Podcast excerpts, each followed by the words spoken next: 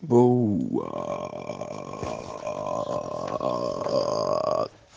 noite, bom dia, boa tarde, do que você estiver vendo isso aí. Estaremos aqui. E jovens adoradores, essa devocional comigo, Fernando. E antes de começar o devocional, vamos começar com oração, conversar com o nosso Pai, que é o nosso Deus. Então oremos.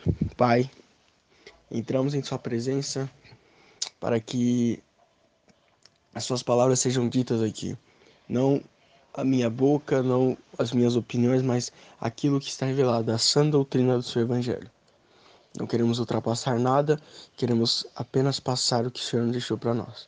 Somos gratos pelo seu amor, pela sua misericórdia todos os dias. Em nome de Jesus, amém. É, hoje eu vou estar tá lendo, antes de ler, né, a passagem, eu vou ler, eu vou contar uma história, né, que é a história que conta a passagem. Que encontra em Lucas 15, do 11 ao 32. Eu vou contar a história. É bem conhecida do filho pródigo. Um filho que chega ao seu pai e fala: Pai, eu. Eu quero minha parte dos meus bens.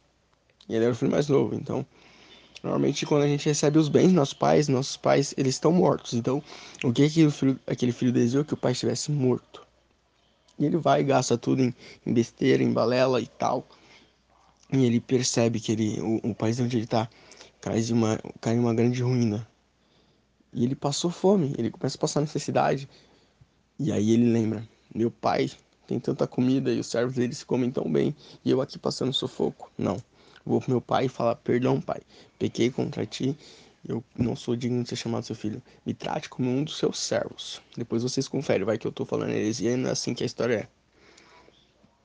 E aí, quando ele chega, o pai dele vê ele de longe.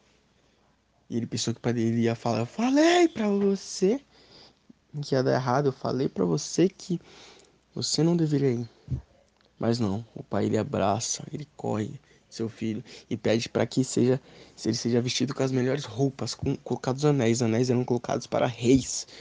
Então, ele trata o filho que foi embora, o pecador, aquele que errou, como o filho mais amado. E é assim que Deus nos trata. E agora vamos ler a passagem que eu queria ler, que se encontra em Lucas 15, 32. Entretanto, era preciso que nós regozijássemos e nos alegrássemos, porque, porque esse teu irmão estava morto e reviveu, estava perdido e foi achado. Então, muitas vezes a gente vê aquela pessoa que se afastou voltar e falar: Olha lá, o cara fez tudo de errado e voltou como se nada tivesse acontecido. Deus não lembra do nosso passado.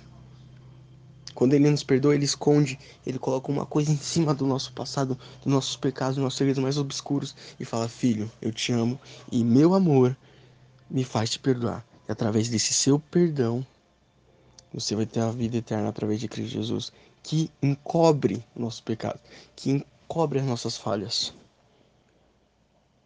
Então, uma vez já fomos esses filhos. E às vezes a gente é o irmão mais velho que fala: Ó, oh, seu filho gastou com dinheiro, com tudo.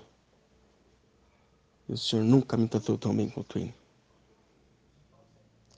Não sejamos esse filho, mas sejamos o filho que fica feliz com a volta do pecador. Amém? Esse foi o Opa!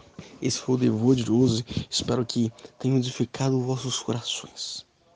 E não se esqueça, Jesus é meu mano e pode ser o seu também.